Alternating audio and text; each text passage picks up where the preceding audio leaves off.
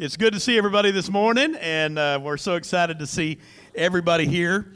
And uh, I'm going to talk this morning. I'm just going to jump right in because I wondered, you know, uh, every time I kind of come to the end of one series, I kind of wonder, well, Lord, what do you really want me to talk on next? And uh, a lot of times, what I preach on, it's what's going on in my life, or it's kind of what God has placed on my heart that's going on with a lot of other people's lives. And so, what happened in the last few weeks was as I was asking God, Lord, what should I really preach on next? Um, I just I ended up doing some marriage counseling, and uh, I ended up finding there's a lot of people struggling. There's a lot of marriages struggling. There's a lot of relationships struggling. Uh, all this quarantine is a little too much togetherness, amen. And so, if you've been stuck with your spouse in the house, amen. I'm going to write a book, "Cat in the Hat, Spouse in the House," amen. Uh, but if you've been, uh, it's been a little too much togetherness with you. That's kind of what I'm going to talk about because uh, I had uh, two in particular marriages that, uh, you know, they're they're believers, they're strong Christians, but they just came in and said we are really struggling in our relationship. And so, usually, if God is kind of sending me and showing me that, uh, if it's with two or three marriages, then probably that means there's a whole lot more that haven't said anything. And so, I'm going to preach uh, on kind of marriage, but don't freak out if you're not married, all right? Because this is going to apply to every relationship. And it's also going to apply even if you're not married. Probably everybody in here at least hopes to be married again, or uh, or you can give wisdom of what you learned to somebody else, uh, or you know you can say, you know what. Uh, my first marriage, you know, my first, second, third marriage, whatever. I did some things wrong, but I want to try and do it right this time. Amen. I don't know how many times you've been married, but that's your business, not my business. Amen. Uh, but here's the thing every relationship should strive to be better. Amen? Whether that be a marriage relationship, whether that be a friendship, whether that be a brother, sister, whatever the case. So, really, all these things can apply to every relationship, not just a marriage relationship. But if I, if I talk about marriage a lot, that's because that'll be the main thing we're kind of hitting here, okay? So, relationship goals, and the next uh, today and the next three weeks after this, I'm going to talk about something we should strive for in our marriages and in our relationships. And this is great too, even if you're just dating, even if you're not married. Guess what? When is the time to become the best husband and wife you can be? After you get married, that's wonderful. It's never too late to start. But really, the best time to start is before you ever get married. Amen. If you want to be in a good, strong, godly marriage, you can't be a heathen before. Amen. The best way to have a godly marriage is try to be a godly man before you get married or be a, learn to be a godly woman before you get married. Amen. And we're going to hit on all that today. So I'm just going to jump right in here about marriage. Hopefully everybody in here is either married or you're striving to be married one day.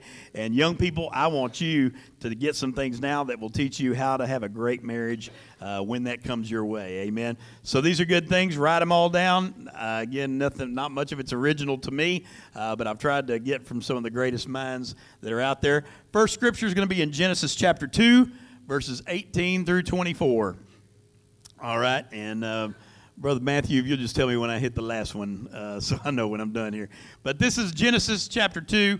This is kind of God at the beginning establishing the first marriage. And we probably all read this, but let's reread it, all right? And the Lord God said, It is not good that a man should be alone. So, guys, if you've ever wondered who to blame for your wife, it's God. Amen. It's not good that a man should be alone, all right? I will make him a helper comparable to him, all right? Out of the ground, the Lord God formed every beast of the field and every bird of the air, and he brought them to Adam to see what he would call them. And whatever Adam called each living creature, that was its name. All right? So Adam gave names to all cattle, to the birds of the air, and to every beast of the field. But for Adam, there was not found a helper comparable to him. So uh, God uh, created everything for Adam before he gets uh, to the piece de resistance, if you will. Amen. Before he gets to the crowning jewel. All right. Uh, all right. Next verse. And the Lord God caused a deep sleep to fall on Adam, and he slept. And he took one of his ribs and he closed up the flesh in its place. Amen. Now, men, how did, how did God want you to treat your wife? Anybody in here like ribs? Amen. Oh, I love ribs. Amen. So, God, that's how precious This lady is. She made you out of, out of a rib. Amen. All right. I don't know man hardly don't like ribs. All right. That's a joke, y'all. Don't take me too seriously. All right. Let's move on. That joke went over like a lead balloon. All right. Here we go. Uh, then the rib which the Lord God had taken from man, he made into a woman, and he brought her to the man. All right. And Adam said, This is now bone of my bones and flesh of my flesh. She shall be called Whoa Man, because she was taken out of man. So, men, look at your wife and say, Whoa Man. Brother Mark's trying to be funny. Y'all just go with it, all right? All right, so God created woman for you. All right, again, if you want to blame anybody for your spouse, you can blame God. This is the way God designed it. God didn't design for man to be alone. God designed for man to have a helper and for him to have a woe man, all right? And for him to have a helpmate, all right? Therefore, a man shall leave his father and his mother and be joined to his wife. And now this is very important. And they shall become one flesh. I'm standing. I'm sorry, Matthew. I'm gonna. I stand up every once in a while. I sit back down. I keep Matthew jumping back there. All right. So, the most important phrase of that is, "And they shall become one flesh." Now that's pretty serious. When you get married to your spouse, I don't know if you paid attention to those vows. Quite honestly, I don't know what you remember about your wedding day. It's all a blur to me. I remember the preacher asking me something and I remember me saying some things behind him. I remember uh, saying I do to a bunch of stuff. But uh, quite honestly, if you're like me, that wedding day was just kind of a, a blur. Amen. But if you go back and you watch the videotape, let's pull out the videotape and go back and look. Pay attention to the vows that you said. They're actually very serious, and they're pretty stout. And basically, in the in the vows there, you commit to I'm going to join this woman, and we are joining together, and we shall become one flesh. And then uh, there's a part that comes after that and says, What God has joined together, let no man pull asunder. Amen. Now, that's pretty serious. That's a pretty serious commitment, wouldn't you say? I say that's a very serious commitment. That's why don't take your marriage vows lightly. Listen, on the best of days, marriages work. Can I get an amen? Come on, couples. You can say amen. On the best of days, marriage is work. Amen. Marriage is hard work. All right. But guess what? The word divorce should never be in your vocabulary. I tell couples, the, one of the first things I say when I do marriage counseling is all them little threats that you do, because we've talked about this. When men and women fight, we turn back into five year olds. We tend to get very childish, very selfish, and we start to call each other names, and we start to throw words out that we should never throw out. You should never let the word divorce be in your vocabulary. Once you get married, can I say this to you, married couples? If, even if it's you're starting in the middle here, whatever, throw out the word divorce from your vocabulary. You don't need to know it. You don't need to use it. It never needs a part. For what God has joined together, what? Let no man pull asunder. All right? So the word divorce doesn't even need to be in your vocabulary. I know couples that want to throw that word at each other all the time. Well, I may just divorce you. Well, if you don't do the way I like, and if you don't, and they just throw that word out there all the, every time they have a fight, every time they have an argument, every time they get sideways with each other, they throw the word divorce at. Can I tell you, there are things that you say that will wound your spouse that are very hard to get back. They're very hard to heal that person. All right and you will say things to your wife. Words are extremely powerful. Words will cut you deeper than a knife could ever cut you. In fact, I would say most of us would probably rather be cut physically than emotionally. Because when somebody tells you you're not worth anything, or you're ugly, or you're, uh, you're worthless, or you'll never amount to anything, or nobody would ever want to be married to you, words like that, that you cannot take those words back. I call them, they're like toothpaste. Once it's out of the tube, it ain't going back in the tube. Once those words come out of your mouth, there is no healing that, all right? And so, one of the greatest pieces of marriage and relationship advice I can give you is watch your mouth. Think before you speak, even in, especially in anger. Be very, very careful about the words that come out of your mouth, all right? Now, can I tell you this? How many of you like romantic comedies? Come on. How many of you like romantic comedies? A lot of women. Men, I like romantic comedies. I'm going I'm going to confess right here. Amen. I like romantic comedies. But can I tell you this? I love watching romantic comedies. They're awesome and they're very entertaining. Some of them are very funny. But can I tell you this? A romantic comedy, a movie, that is not reality.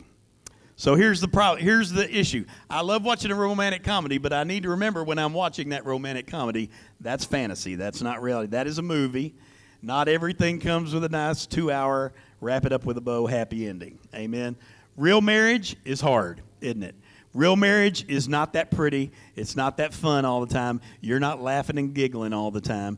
There are some real hard things to marriage, aren't there? There are some real hard things to any relationship, all right?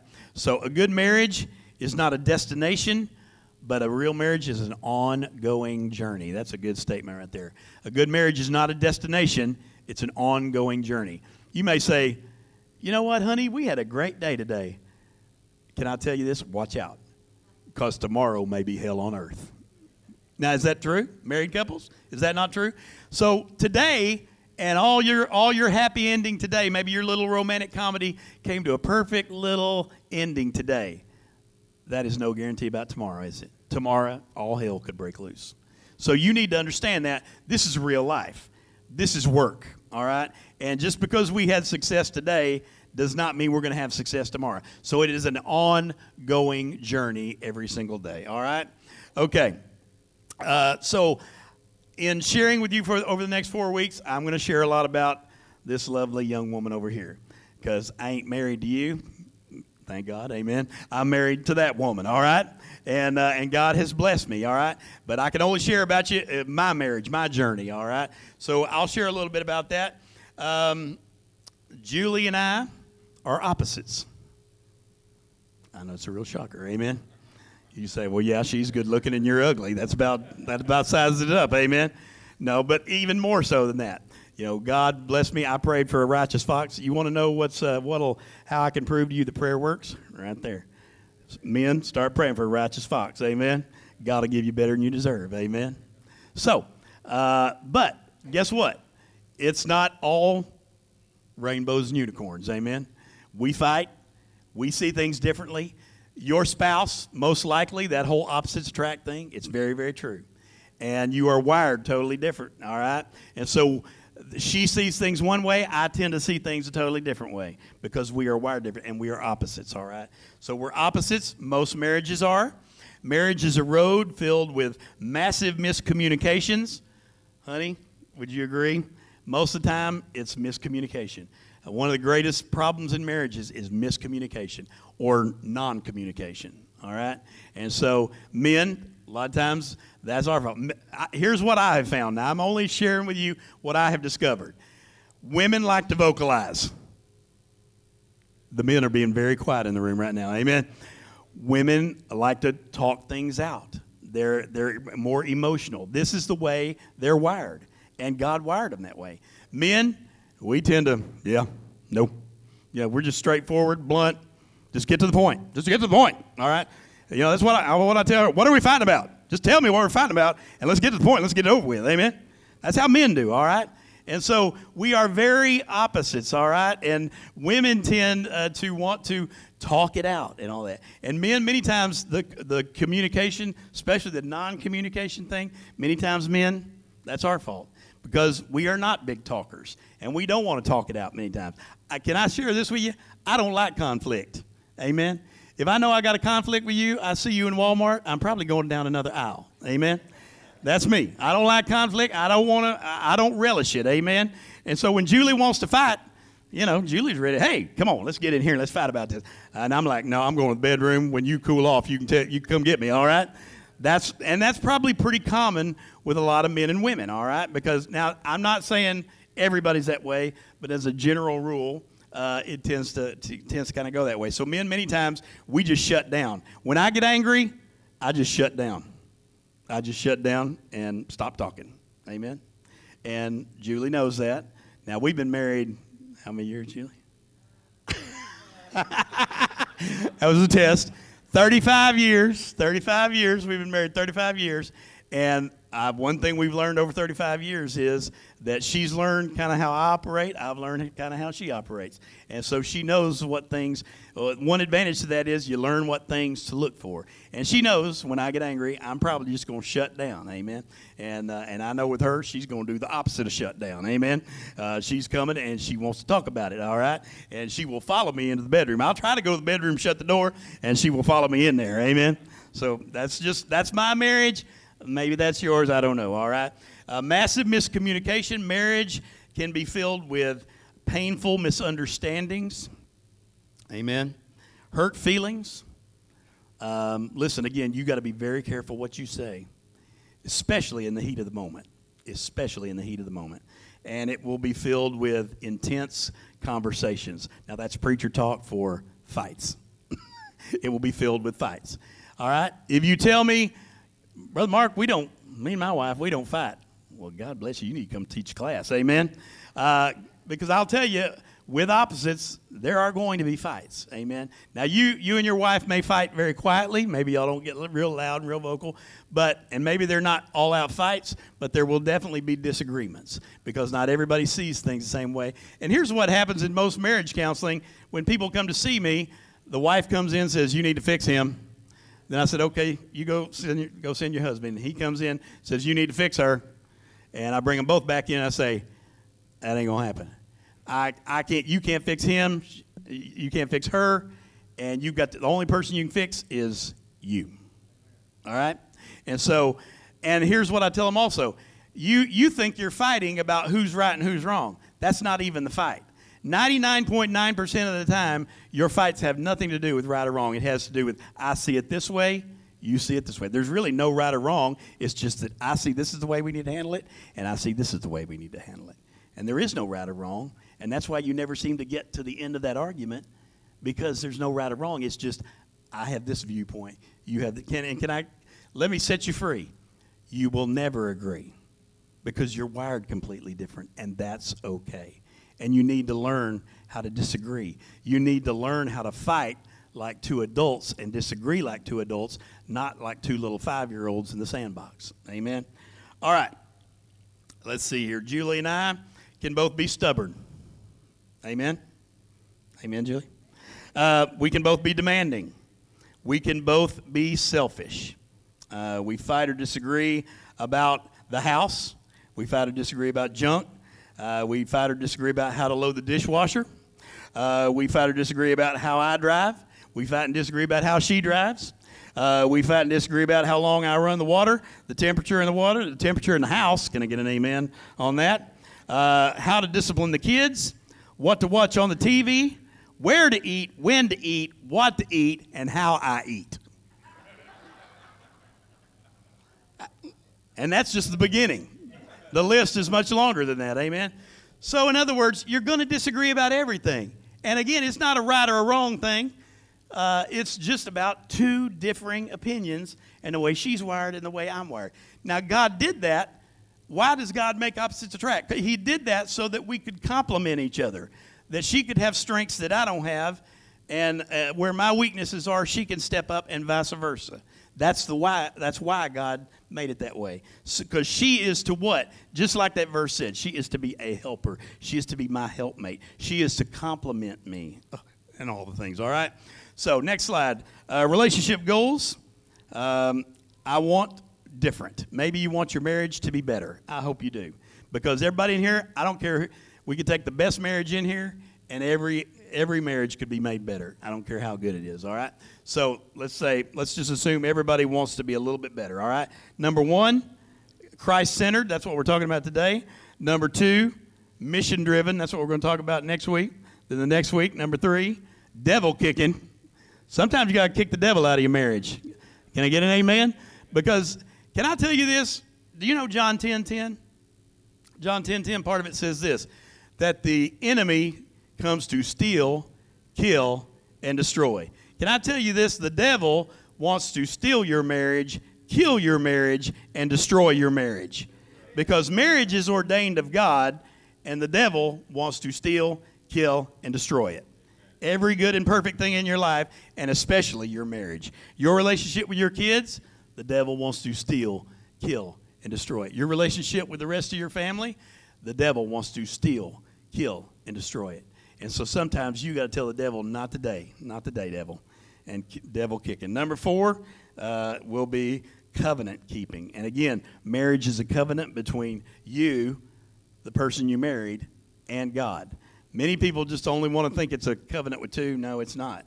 It is a covenant with three, and God is at the center of it. All right? And that's the way it should be. So, Christ centered. All right? Start acknowledging uh, your life marriage is centered around something. Now, everybody in here, your life and your marriage is centered around something. Uh, I don't know what it is. Only you can answer this. It may be self. Are you totally selfish? Is your marriage all about you? Well, I don't like when she does this. I don't like the way she does that. I don't like the way this goes. And I don't like the way she does that. Listen, that's totally selfish. I don't need, my job is not to shape and mold my wife into being like me. That's the, absolutely the worst thing I could do. My, my job is to celebrate the differences in my wife because that is meant to complement me. Amen? And that is meant to help me, all right? My job is not to shape her into thinking. See, many men and many women think, I want to make my spouse to think like I do. No, you do not. You think that's what you want, but that is not what you want. Because I've seen people who are not two opposites. I've seen people who are too, uh, too much alike. And guess what? If both of you are a slob, you're going to live in a pigsty. If neither one of you like to cook, you're both going to eat out a lot and you're probably going to get fat. Amen. I'm just I'm going to be real here. Amen. Uh, if uh, you know, if you both like to talk, you're probably going to frustrate each other because you're going to end up talking on top of each other all the time. All right. That's why there tends to be one talker and one more quiet. All right. My dad, my mom used to say all the time, she said, Your dad don't say much, but he said he don't have to because I do enough talking for both of us. And that's usually the way it is. Amen. So don't don't get frustrated by the differences in your spouse. Learn to celebrate them and learn that they're that way for a reason, okay? All right. Next scripture is Matthew 22, 36, 37. It says this teacher, and you we all know this, uh, the guy came to Jesus, he said, Teacher, which is the great commandment in the law? And Jesus said to him, You shall love the Lord your God with all of your heart, with all of your soul, and with all of your mind. All right? Uh, for those who are not married yet, and this is what I was saying earlier, I want you to take a picture of this, especially if you're single. Do you want a Christ centered marriage in the future? Then live a Christ centered life today. You, if you're wanting a godly marriage, you can't have the attitude, well, I'm going to go sleep with everybody and I'm going to go drink, I'm going to go party, I'm just going to live my life uh, like a hellion, and then God will send me somebody, and then I will get, I'll get right with God. And then I'll become a godly person and we'll have a godly marriage. Nope. That is not the way it works, and that ain't the way it's going to happen. Can I get an amen? Amen. amen? And many people want to know, well, uh, you know, I'm just settling. Can I tell you this? You do not need to settle. God has somebody for you, but guess what? You can only expect that God will bring you what you are compatible with. So if you're not living for God, don't expect that God's going to bring you a godly little woman. Amen. You need to be the man you need to be before God's going to allow you. You want a righteous fox and you keep praying for a righteous fox, then guess what? You need to be a righteous man. Amen. Because that's the way it works. You don't start being something after the fact. I know so many young people that say, Well, I, am young right now. I'm going to go sow my wild oats. I'm going to live like I want to live. I'm going to do all the things I want to. But then when God sends me a godly woman, I'm going to straighten up. I'm going to be a godly man, and we're going to have a godly marriage. That is the biggest bunch of baloney. The devil has sold you a lie. That is not the way it works. That is not the way it will happen. Amen. If you want a godly marriage, the time to start is now. Men, women, single men, women, uh, youth, teenagers, children, even. It's never too young to get that down. That I need to be. Listen, the thing about it is, I don't believe God would have blessed me with that woman if I hadn't given my heart to God and lived for Him and tried to be the best godly man I could in my 20s. Amen. It was me being a godly man and striving to be a godly man in my early 20s that I think led to the blessing of her. Amen. All right. Take that for what it's worth. All right. Live a Christ centered life today. Many people, uh, many single people want to say, later, I'll get involved in church. Uh, later, I'll start reading my Bible. Uh, later, I'll get serious about God. But now, I'm all about fun. I'm all about my thing. I'm all about what makes me happy and what makes me comfortable. Guess what? That is a self centered way of living. Amen. So, change it. Now, here's the thing if you want change in your life, do it. You have to take the action. God says He'll help us, but guess what? He says you have to take a step toward me. You have to take a step of faith. I get very aggravated with people who always want to gripe about everything, but then they never want to do anything to change it. If you're unhappy with your life, or you're unhappy with your situation in life, if you're unhappy with your spiritual condition in life, or even if you're unhappy at your job or you're unhappy with this, then take the actions to change it. You griping about it is a vicious cycle. It's just going to be a vicious cycle, round and round. If you got something wrong in your life or you need to be a better person, then just just do it. Just get after it and do it. All right. Okay. Uh, I'm running behind here, so uh, put that next slide up. You don't build a life of righteousness in the future on a foundation of sin today. Whew, that's a good one right there. Read it again. You don't build a life of righteousness in the future on a foundation of sin today. All right? Uh, marriage. Submit to the other. Now, many men want to take scriptures on marriage and they want to use it as a license to rule their wife with an iron thumb. Bless God, I'm the man. God says I'm the man, and God says I'm in charge. Listen, that's really not what it says. You need to go back and you need to read it more distinctly. It really says that we are to submit to one another. You know, now ultimately, I believe that the man is the head of the house. But guess what? Men, if you don't value your wife's opinion, and if you don't realize that your wife was given to you as a helpmate, and you don't seek her opinion, and you don't seek her, her godly counsel, then you are a fool. I am a fool if I don't do that. And don't take, don't take that thing as a, a license to say, I'm to be the dictator at my house. That is not what the Bible says. The Bible never says you were to be the dictator of your house, it says you were to be the leader of your house. That means you need to lead with humility and you need to lead in a godly way. Amen. And also, it says, men, to treat your wives as Christ loved the church. He died and gave himself up for her. Amen. So that's that's the way it is. All right. So men, don't don't use Scripture to twist things and make it be the way you want it to be. Well, God says I'm the I'm the leader of my house, and my wife should just submit to me all the time. Listen, God gave you that woman, and uh, ultimately you are the head of the house, and you will answer for that. But uh, along with that, also you'll answer for how you treated your wife, and how you treated your family, and how you treated your marriage. Okay. All right. Uh, last thing. So, what can you do? What's one thing you could do today to make your marriage better? To make it more God centered? This is going to be a real easy homework assignment. I could give you three things and you probably wouldn't do any of them. I'm going to give you one thing and see if you can do it. All right? You got one piece of homework for this week. Pray together every day. If there's one thing you could do, if there's one thing I could say, Mark, what's the one thing I could do to kind of start to have a godly marriage? It would be this right here pray together every day. Couples that pray together stay together. Now you may say, well, that's that. I don't know if that's true, Mark. Listen, if you pray together every day, it just makes it harder to fight, harder to argue. It's hard to hate somebody who is sitting across from you praying for you. It's harder to be angry when you're praying together.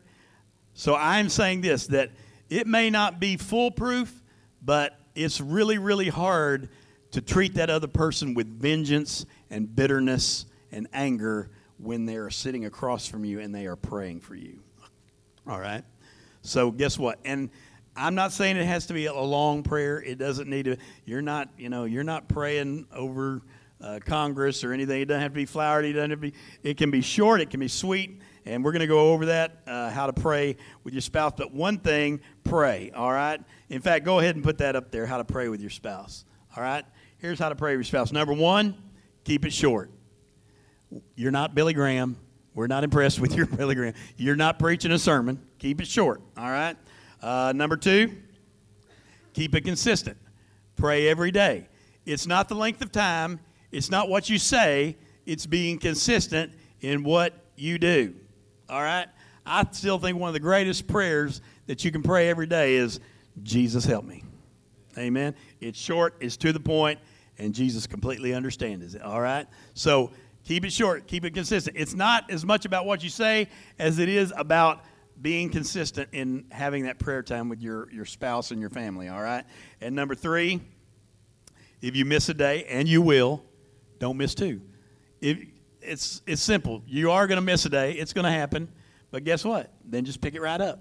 It's kind of like a diet. You mess up on the diet, uh, you know, don't go buy the entire box of donuts. Amen. Uh, get back on the diet the next day. That's the way you jump back on the horse. All right. So if you miss a day, don't miss two. All right. Um, if Christ is your one, then you aren't on your own. Now, I want you to look at this. A marriage should be a covenant between you, your spouse, and God. And guess what? Here is the way to make it happen make God number one, make your spouse number two. Now, I love Julie, and she knows I love her, but I think she also knows she's unfortunately number two. And she's okay with that. God's number one, she's number two. All right? So make God your number one because guess what? Your marriage with God in it is the only way your marriage is going to be successful. Why? Because He's praying for you, He is directing you, He is working together in all things for your good. When you are weak, He is strong. When you stray, He loves you back into the fold. When your spouse is drifting, His Spirit, His Spirit works in mysterious ways. Do you want to know the greatest thing? Now, I told you earlier, I can't change Julie. Julie's Julie, and she gonna be Julie. Amen. And I can't change her. Not that I want to. But if we have a disagreement, or we're just not, you ever just had those days you're not even disagreeing, but you're just not, you're not jiving. Doesn't seem like you're on the same page. And uh, some days, guess what? There's this thing called free will. And I can't control her free will. She can't control my free will. But you know what the most uh, encouraging thing I can do and the most strong thing I can do? It's amazing how if I feel like her and I aren't jiving together or it's not going, to just begin to pray for her.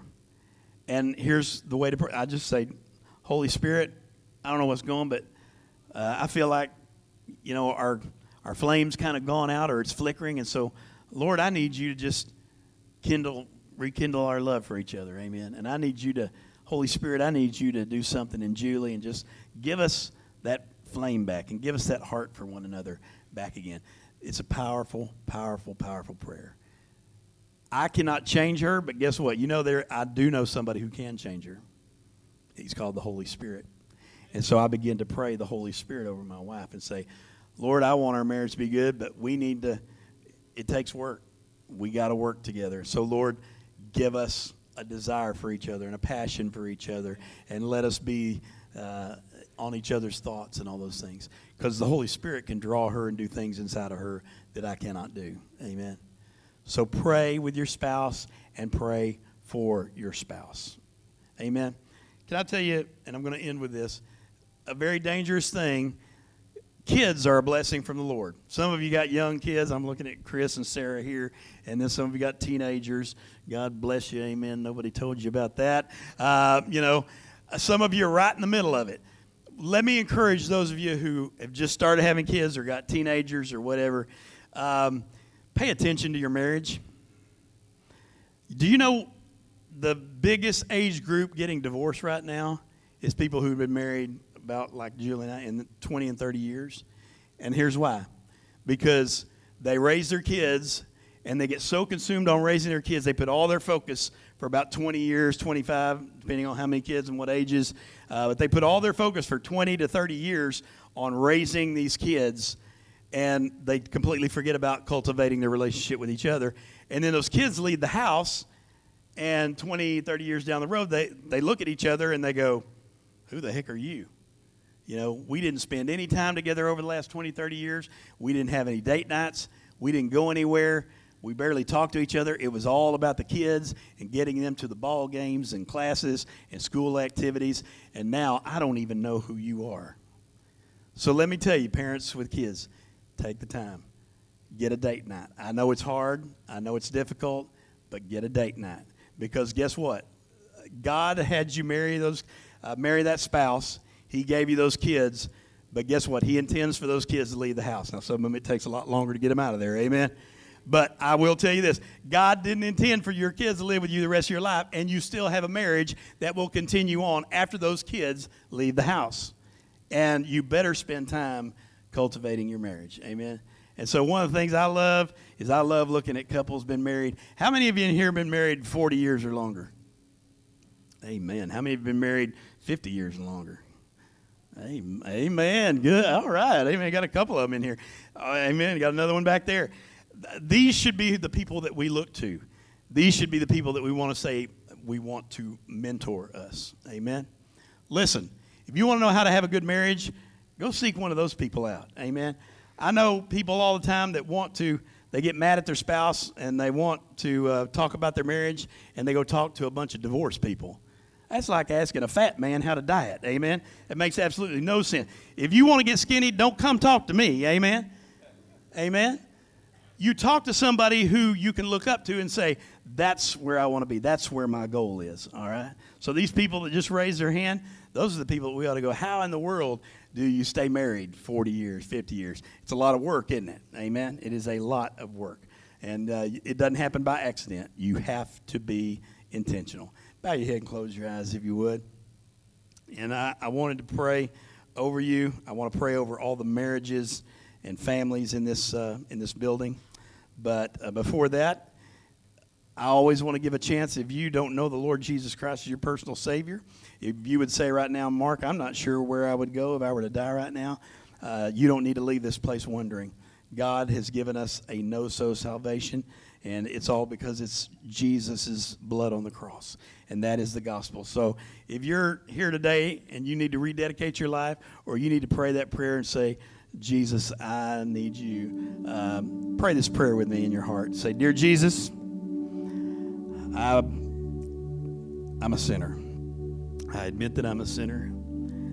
And Jesus, I believe that you died on that cross for my sins. And so, Lord, right now, the best way I know how, I ask you to forgive me of my sins. Wash my sins, Lord. God, help me to live for you. I give my heart and my life to you. Now, if you prayed that prayer today for the first time, the second time, hundred time, maybe you just need to recommit your life. Maybe that was the first time you prayed it. Would you just slip up a hand? Just want to pray over you. Anybody? All right. Is there anybody today that would say, Brother Mark, I need to join the church today? I need to tie in with Landmark Baptist Church.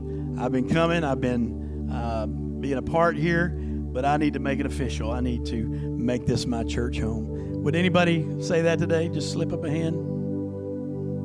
All right. And here's how I want to end this today. I want to pray a prayer blessing over every one of you. And I want to pray it especially for every marriage here and every family here. Because listen, the devil does not like it when you have a good marriage and when you have a good family especially a godly marriage and a godly family. So I'm going to pray against the devil in your marriage and your family, and I'm going to pray for the blessings of God upon you, all right? Father, I love you. I thank you for everybody in this place. Lord, and right now I want to pray a prayer blessing over everybody in this room, and especially every marriage in this room, every family in this room. And God, I just pray that God, you would anoint them use them, Father God. I pray against the enemy. I pray that, Lord, you would bind Satan from every marriage here and from every family here. And God, I pray, Lord, that you'd help every husband in this room to say, Lord, help me be a better husband. Help me to be a better father. I pray that you'd be with every spouse here, Lord, and every wife, that you would help them to say, Lord, help me to be a better wife. Help me to be a better mother, a more godly woman. Lord, may we seek you and may we take the action to do those things and change those things in our life that need to change. Bless us, Lord. Bless this church and bless our families. For it's in Jesus' name we pray. And everybody said, Amen. Amen.